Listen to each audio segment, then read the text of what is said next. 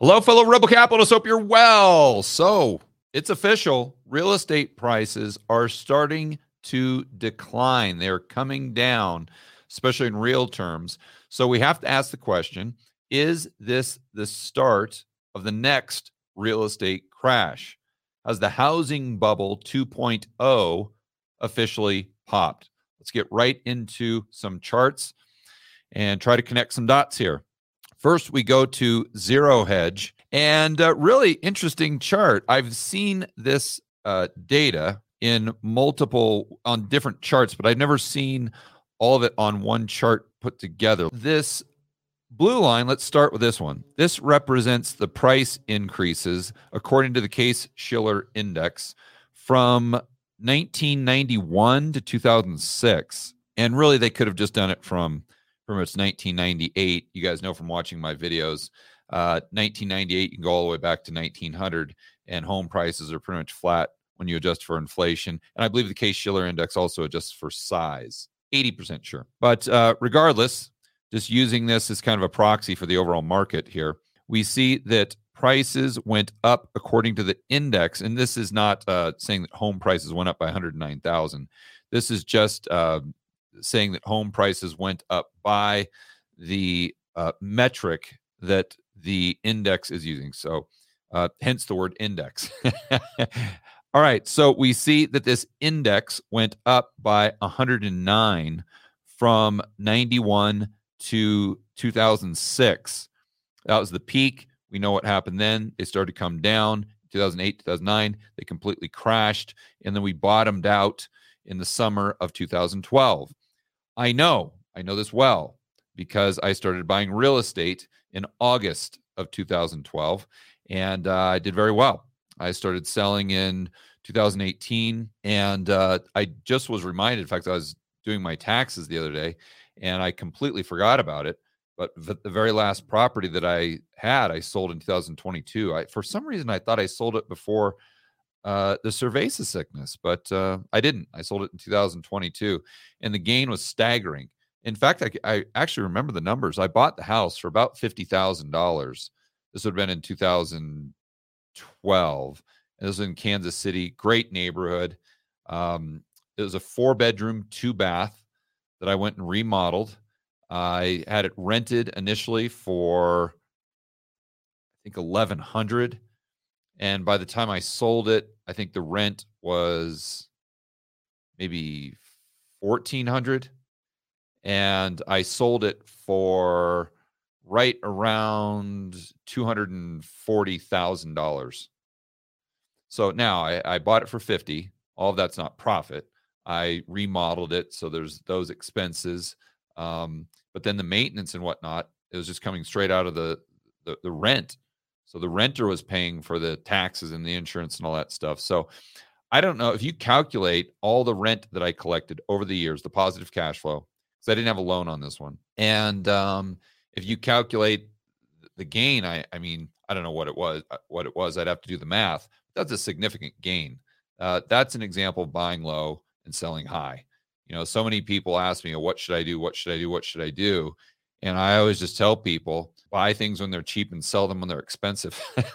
Don't try to time the the bottom or the top. I just got completely lucky by timing the bottom there. But anyway, getting back to this chart, start by looking at or continue by looking at what prices did after 2006. They went down by 50 points. So we can assume roughly about uh, 50% when you adjust for inflation. And since 2012, when they bottomed out, this the increase to the Case Shiller index has been 174. So, just to make sure we're all following here, from 91 to 2006, it went up 109.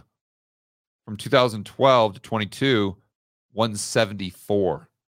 For those of you who are wondering whether or not we are in a housing bubble. Now prices have come come down by 16.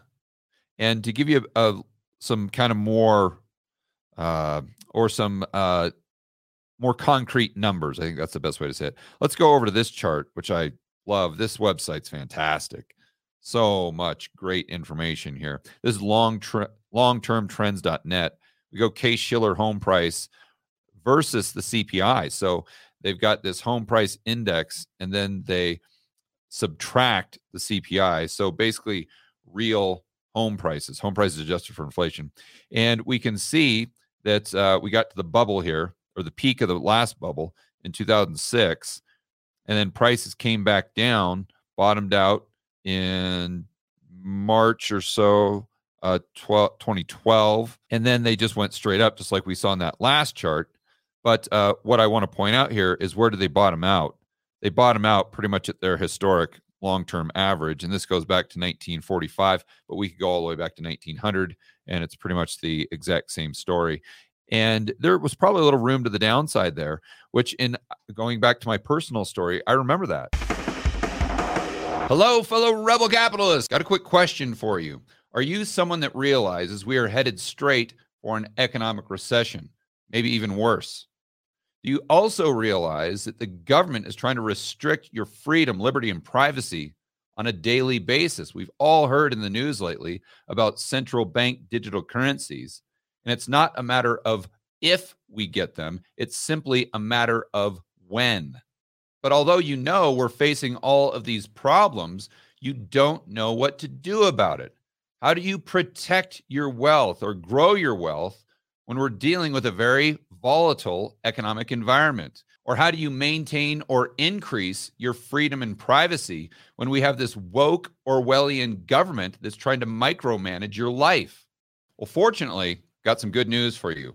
I have set up an event that is focused on helping you, the rebel capitalist, find solutions to these problems. It's all set up to help you build wealth and thrive in this world of out of control central banks and big governments.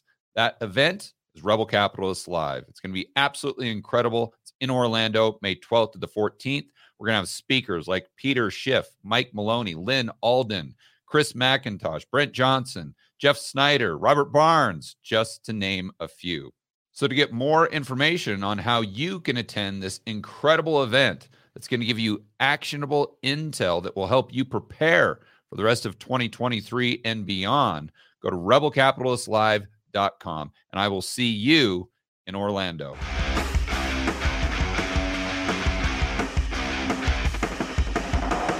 When I bought those houses or starting started to buy houses in 2012, I assumed that the market was still going to go down.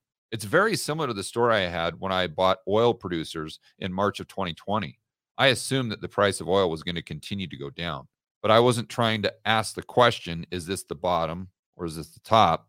I was simply asking myself the question, is it cheap? And so since the answer was yes, I went ahead and, and purchased and again got very, very lucky by almost timing the bottom to the specific month.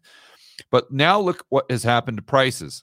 They're starting to come down and, and come down quite significantly. I mean, that's not just a, a minor blip right there. And so what does the future hold? Well, that's when we have to go back and look at all the research that we've been doing with the yield curve and with these other curves, kind of the more esoteric curves, like the Fed funds futures, uh, the Eurodollar futures curve. And we see that these, the smart money out there in the entire world, is betting that the Fed is not just going to pause, but they're going to drop rates fast. And so I am under the belief that Jerome Powell is going to keep rates as high as he possibly can for as long as he possibly can. Why? Due to his legacy. And, you know, you got to put yourself in Jerome Powell's shoes. You want to be remembered as Arthur Burns or Paul Volcker because he's going to probably push it a lot further than he should because of his personal legacy, among many other reasons. That considered, and obviously, if I can recognize this, the, the market can recognize this as well. That considered, they still believe they're still betting a lot of money that Jerome Powell is not just going to pause come summer, but he is going to drop rates and drop rates fast going into the end of 2023. Last time I looked, the market was projecting that the Fed would drop rates by 100, maybe even 120 basis points by the end of this year. So you have to ask yourself what type of environment would we be in that would prompt the Fed, Jerome Powell, who is very concerned about his legacy to not only pause, but to drop rates by 120 basis points when he's got that whole Arthur Burns, Paul Volcker thing going on in his subconscious, or maybe even in his conscious thoughts. That would have to be a hard landing to say the least. I mean, that would have to be some sort of financial crisis, some sort of economic crisis, not just your garden variety recession. That would have to be some sort of maybe even potential black swan event that the market is predicting. So then you got to ask yourself, how does housing hold up in that? And you say, well, George, it might do well because the Fed's going to drop rates. Yeah. okay. Yes, you're right. The Fed's going to drop rates. But if the unemployment rate goes up to 15%, I, I'm I don't see how that's going to be positive for the real estate market, especially when prices, although they have come down significantly, are still higher, adjusted for inflation, than they were during 2006. And if you're someone that believes that we're in a housing bubble then, how can you not believe that we're in a housing bubble now? I understand the dynamics are different. We've got supply shortages. We've got people that don't want to sell their house. We've got people that are stuck in their house because they've got this super cheap mortgage and they're not going to buy another house because then they have to go from a 3% fixed rate loan up to a 7%, 8%. I totally get that. But under the right conditions, the decrease in demand can far outweigh the impact of limited supply. And that's what people really need to understand. So, like I've said pretty much since the beginning, I start uh, uh, since the beginning of uh, me starting this channel is I believe that at some point these prices, this home or excuse me, this Case Shiller index will have to come back down to its historic level, and I would not be surprised that it comes back down to the prices that we saw in 2012 when you adjust for inflation. And if you just do the math, it, it wouldn't be that tough. If you just assume, let's say, that nominal prices go down by 20% over the next five years. You just combine that with maybe 5% inflation per year on average, and boom, you're right back down at 2000 or very close to 2012 levels. And that 5% average per year, I don't think that's a stretch. If you're someone that, like me, believes that the 2020s will look a lot like the 1940s as far as the rate of consumer inflation that we see over the entire decade. All right, guys, enjoy the rest of your afternoon. As always, make sure that you're standing up for freedom, liberty, free market capitalism. Make sure you remember to go to rebelcapitalistlive.com and get your tickets. Most incredible live event you will ever go to. It's in Orlando, May 12th through the 14th. We're going to have amazing speakers like Peter Schiff, Mike Maloney, Lyn Alden, just to name a few. So you got to get your tickets ASAP, guys. The prices go up as we get closer to the event. You've only got about another four three or four weeks, something like that. So you get your tickets at rebelcapitalistlive.com. I'll see you in the next video.